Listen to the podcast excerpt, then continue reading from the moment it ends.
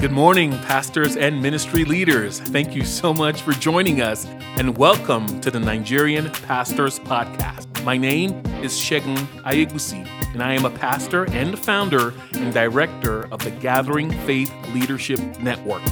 We are a pastoral training ministry in the city of Jos in Plateau State, Nigeria, and our mission is to encourage, equip, and strengthen pastors and ministry leaders.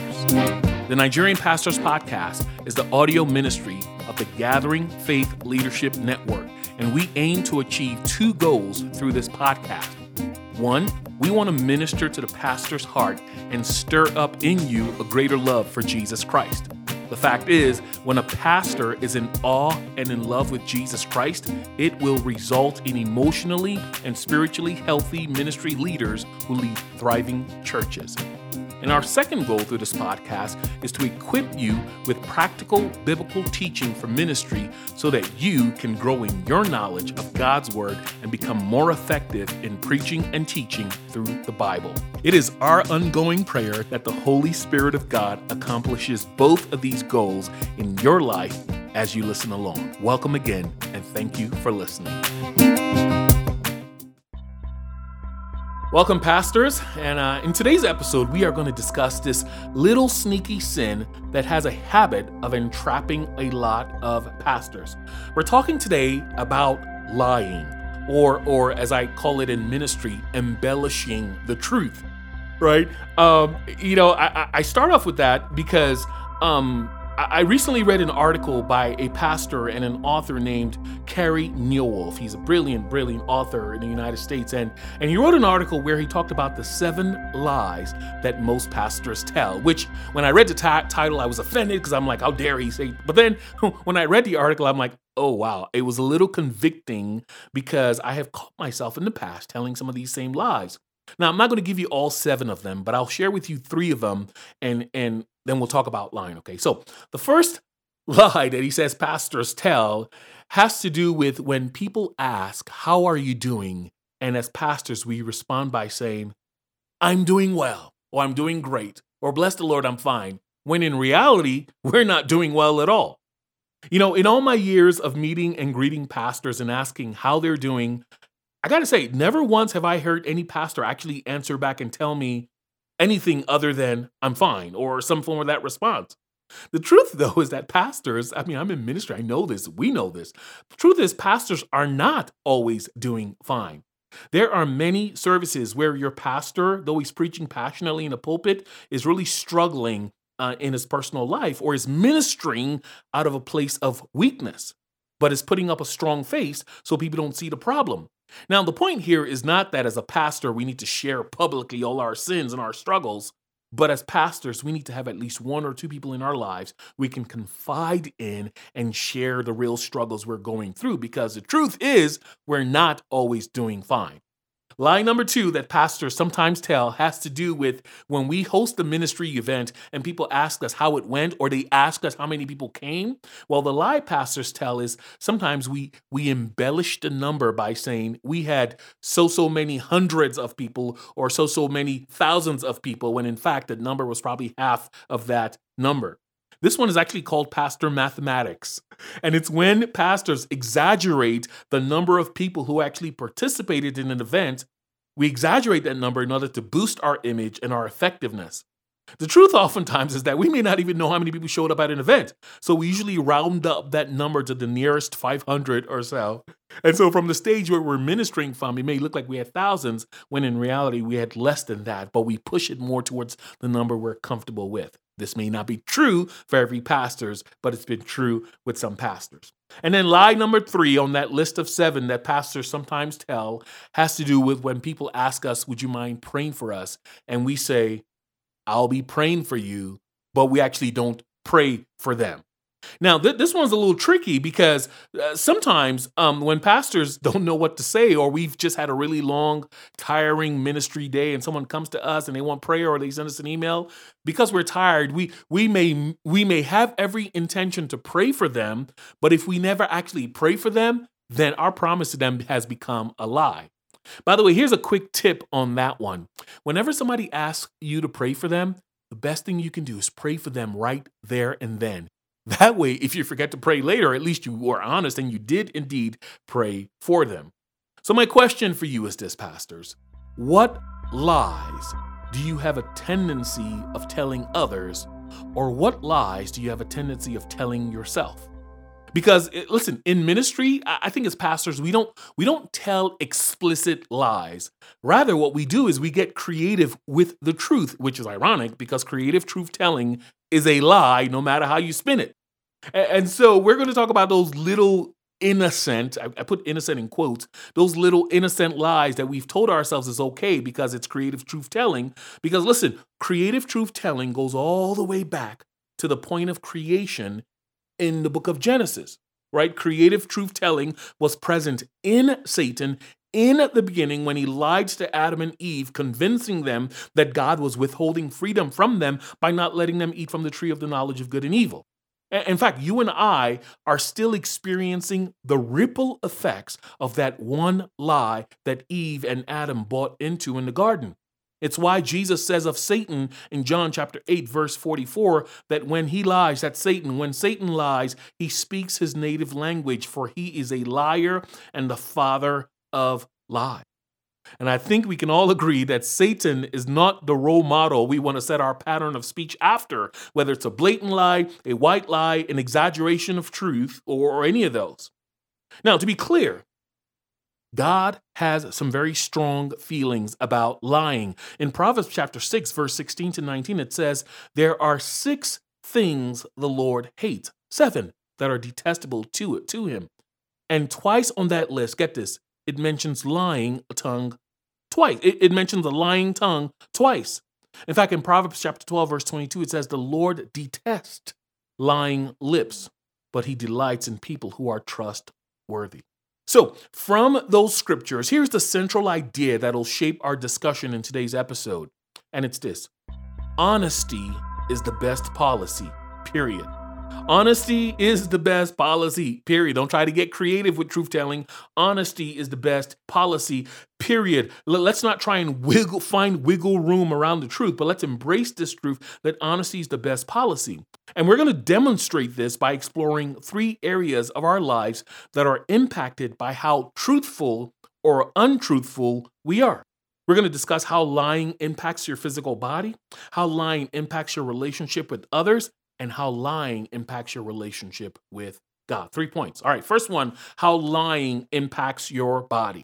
There's an interesting verse in Psalm 32, verse 3 that says, it's speaking about David was writing Psalm 32, and he's speaking about a sin in his life that he was trying to hide, that he had not confessed. And here's what he says. He says, "When I kept silent about whatever untruth, whatever thing it was, when I kept silent, when I didn't confess this thing, my bones wasted away through my groaning all day long."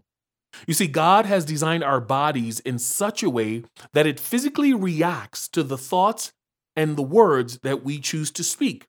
Our choice of words either add to or take away from our physical health. In fact, scientific research has actually shown this to be true. There's a man named Dr. Arthur Markman. He is the executive editor of the journal called Cognitive Science. And in that Cognitive Science magazine, he explains that the very second you speak a lie, the stress of creating a false story actually causes your anxiety level to rise, and your brain immediately goes into a state of heightened alert. In fact, lie detectors are based off this knowledge. When a lie detector machine starts to move up and down, it's based on this knowledge. And brain imaging, when you see a picture of what your brain looks like on a scan machine, actually shows that the limbic system of your brain, the limbic system is the part of your brain that deals with the emotions and memories. When you're lying, the limbic system of your brain lights up like it lights up like fireworks when you lie. And when I read this, I was laughing because I realized I don't need science to prove this to me, because I recall a season in my life where I think one of the most embarrassing times that I got caught in a lie. I was talking to a friend and I was bragging about this. I was single at the time. I was in college and I was bragging about this girl that I was dating. And I made up the story. It wasn't true, but I was talking about how I was dating and how much she liked me and how we were great together. And he asked me one simple question that just threw me off. He said, "Oh, that's great. What's her name?" And because it was a lie, my brain could not come up with a name. And for like 10 seconds, I was trying to create a fake name and no name came to mind. And it was so embarrassing because as soon as I told him, I finally made up a name, but then I had to make up another lie to cover that lie. And it was just a terrible embarrassing. And I'm pretty sure he knew I was lying. But that's exactly what the research by Dr. Markman was explaining, that when you lie, your brain recognizes that your lie has just put you in danger, and so you start feeling worried, and so you got to make up another lie to cover that one lie, and to cover that second lie, you got to make up a lie, and so you create this pattern that's very, very unhealthy. In fact, this increased workload on your brain actually clouds your ability to make smart decisions. And your nervous system responds, your body releases cortisol, which is your body's main stress hormone. Basically, when you lie, your brain suffers. That's what science is telling us. And that's actually what David is telling us in Psalm 32, verse 3, when he says, "When I kept silent, my bones wasted away through my groanings all day long." Lying impacts your physical body. Now, I want you to compare that experience to what the Bible says about speaking honestly. Proverbs chapter 10, verse 11 says, "The mouth of the righteous is a fountain of life, but the mouth of the wicked conceals violence." So not only does truth-telling enrich your soul and ministry, but Scripture says truth-telling, honesty, is like a water fountain that just blesses others, right? And that reiterates our big idea, which is this, that honesty is the best policy, period. And that leads, of course, to the second area that where we experience impact, and it's this: lying not only impacts your body, but lying affects your relationships and credibility with other people. You see, you and I were built by God to live in community. In fact, even in creation, at the very beginning of time, when God said everything was good in the garden, everything is good, it's good, it's good, it's perfect, it's beautiful, there was one time when God said something wasn't good. And that's when he took note in Genesis 2:18 that it is not good for man to be alone, right? So that's because God created us to be in community. God himself lives in community. The Father, the Son, and the Holy Spirit are community. And so he created us to live in community. But here's the deal.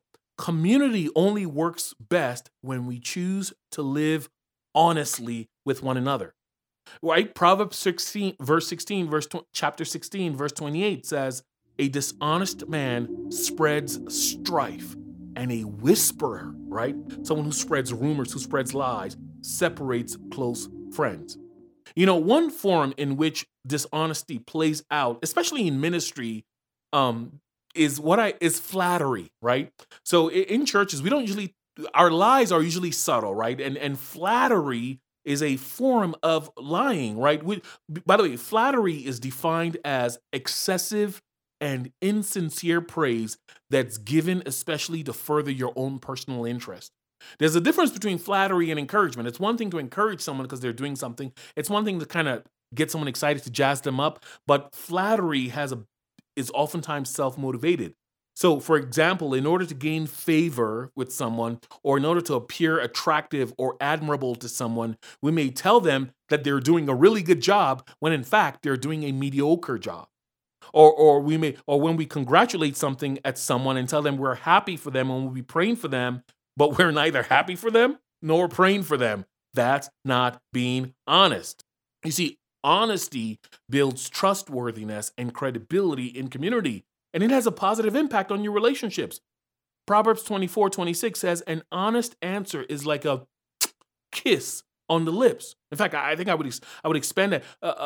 An honest answer is like a kiss on the lips with someone you're deeply in love with. That's how much honesty can really shape a community.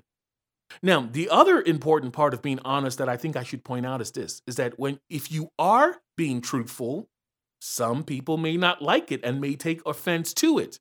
And then at the same time, if you're being honest and truthful, especially if you speak the truth in love, as Ephesians 4:15 says, you might very well win over a friend. You see, truth that's spoken in love means that when you need to be truthful with someone about a hard issue, you do it in such a way that brings the matter to light as clearly as possible, but also in a way that encourages them in godliness. So speaking the truth in love means that you don't attack or tear down someone with the truth, but rather you speak truth to expose the issue, but then you build up. Remember, honesty is the best policy. Because lying impacts your body, lying impacts your relationship with God, and last but not least, lying ultimately impacts your relationship with God. 1 Peter chapter 3, verse 10 to 12 says, "Whoever would love life and would see good days must keep their tongues from evil and their lips from deceitful speech. They must turn from evil and do good. They must seek peace and pursue it. For the eyes of the Lord are on the righteous, and his ears are attentive to their prayers. But the face of the Lord is against those who do evil." While it is biblically true that nothing can ever separate you from the love of God that is in Christ Jesus, it is also true that nothing will stifle your love for God and communication with God faster than a dishonest mouth. If you want to close off communication with God, just start telling lies. God doesn't leave, but it definitely puts a wall, so to speak, between you and him, because you start running. Like when you lie in your relationship with other people, it clouds your conscience as a Christian before God, which makes it hard to pour your heart out to him. And some 139 verse 4 says, "Before a word is on my tongue, before I dare to lie," scripture says, "Lord, you know it completely." In other words, it's impossible to hide a lie from God because his ears are attentive to those who are walking in truth.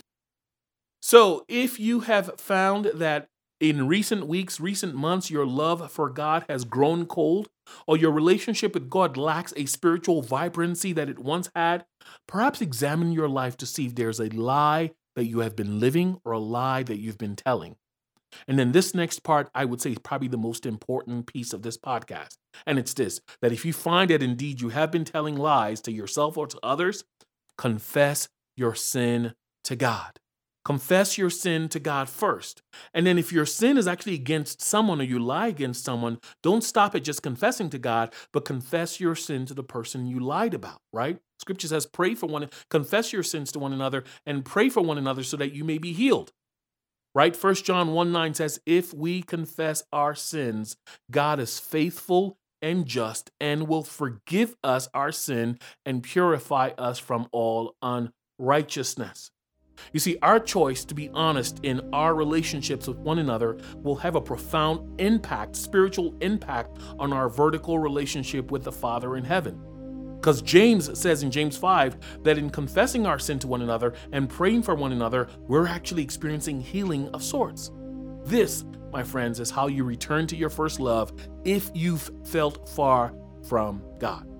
So pastors, ministry leaders, as you engage in conversations this week, please ask God to give you an awareness to know when you may be slipping back into dishonesty, and then make it a choice in each conversation and in each interaction to be honest. And as you do, remember that God himself is truth, and we're made in his image, and he delights in you when you choose to be trustworthy. And for this reason, my friends, honesty is the best policy. God bless you.